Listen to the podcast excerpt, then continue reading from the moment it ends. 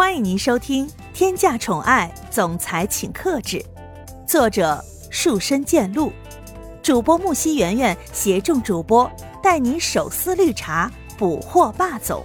欢迎您订阅收听。第一百零八章：公司危机。蒋泽流这样的目光，怎么可能逃得过蒋风奇的注视呢？蒋风奇虽然现在在说话，但是眼神却一直是看着房门的方向的，因为那里有一位一直被自己忽视的儿子。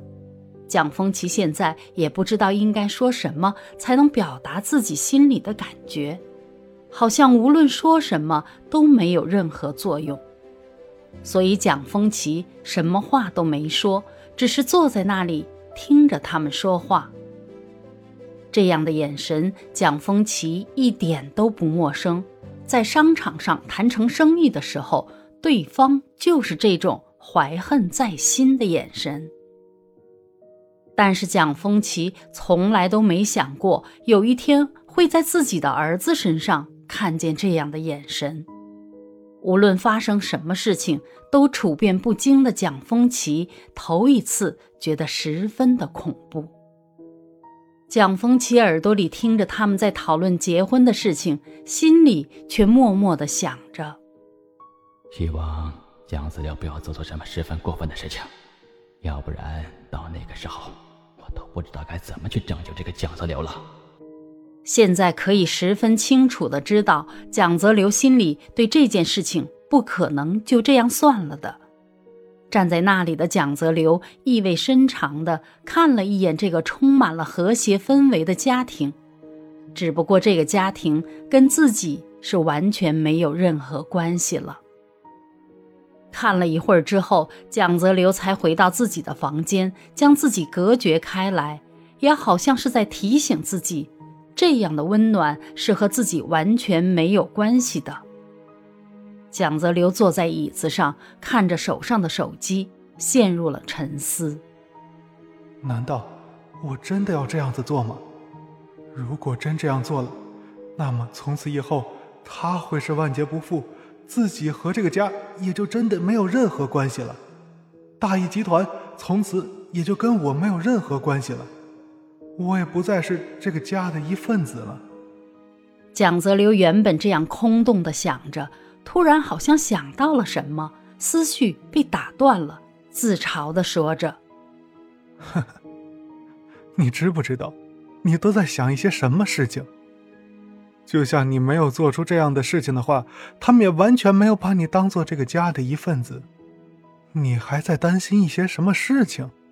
哼，他们不会为了你所做的举动而伤心。”那一瞬间，蒋泽流浑身上下蔓延着孤单的氛围。有了这个想法之后，蒋泽流就不再顾虑什么，拿出手机打电话给自己的助理。在这一家人还沉浸在欢乐温暖的氛围时，有一件重要的事情悄然而至了。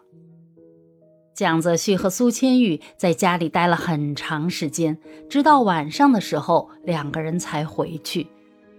蒋风奇和蒋母回到自己的房间准备睡觉，整个家里也只有蒋泽流一个人是孤单的。这一天就在看似十分温馨的氛围当中过去了，明天即将面临什么样的腥风血雨，又有谁知道呢？反正无论即将来临什么，总有解决的办法。船到桥头自然直。第二天，太阳缓缓升起来，照亮了原本阴暗的房间，也照亮了人们冰冷的心。蒋风奇按照以往的时间起来，吃完了早饭，正准备好好的收拾一番，回到公司的时候，电话突然响起来了。一般情况之下，发生一些小事情，总裁助理是绝对不会给蒋风奇打电话的。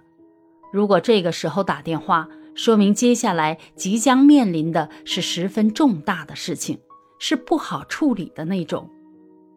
所以蒋风奇听到电话铃声，立马就接起来了，因为他害怕公司里会发生什么自己都控制不住的事情。蒋风奇根本就没来得及说话，就听见手机里传来了自己的助理慌里慌张的声音：“刚才你什么时候来的公司？啊今天早上公司发生了一件重大的事情，让你赶紧来到公司里面去处理。我们汇报上面的材料被检查出了有问题，现在整个公司里面的电话全都被打爆了。”助理是用自己最快的语速、最简洁的话说出了公司现在的问题。在听见自己的助理汇报之后，蒋风奇稍微愣了一下。毕竟公司有很多年都没有出现过材料上有问题的事情了。这么多年以来，公司全体兢兢业业的工作就没有出现任何重大的差错。这一次的差错也不知道是什么原因造成的。蒋风奇手上拿着电话，穿上鞋子，拿起公文包就离开了家里。恰好在同一时间，蒋泽旭也收到了自己的助理的消息，着急忙慌地赶到了公司。而这件事情的始作俑者，为了不让别人怀疑自己，也很快的来到了公司，以撇清自己的嫌疑。三个人同时来到了公司，他们的助理很惊奇，有很长时间没有看见这父子三人这么团结了。看来这次公司出的事情，让他们三个人团结起来，一致对外。如果放在平时，他们的助理肯定是要调侃一番的。但是现在公司里有那么重要的事情还没有处理，没有闲情逸致去调侃。三个人只是点头打了个招呼，就各自回到自己的办公室处理事情。这一场腥风血雨即将来临，而这一切的始作俑者却藏在他们当中，也不知道这件事情最后的结果会怎样。蒋泽旭和苏千玉的婚礼仪式还会继续进行下去吗？这件事情又会产生什么样的变数呢？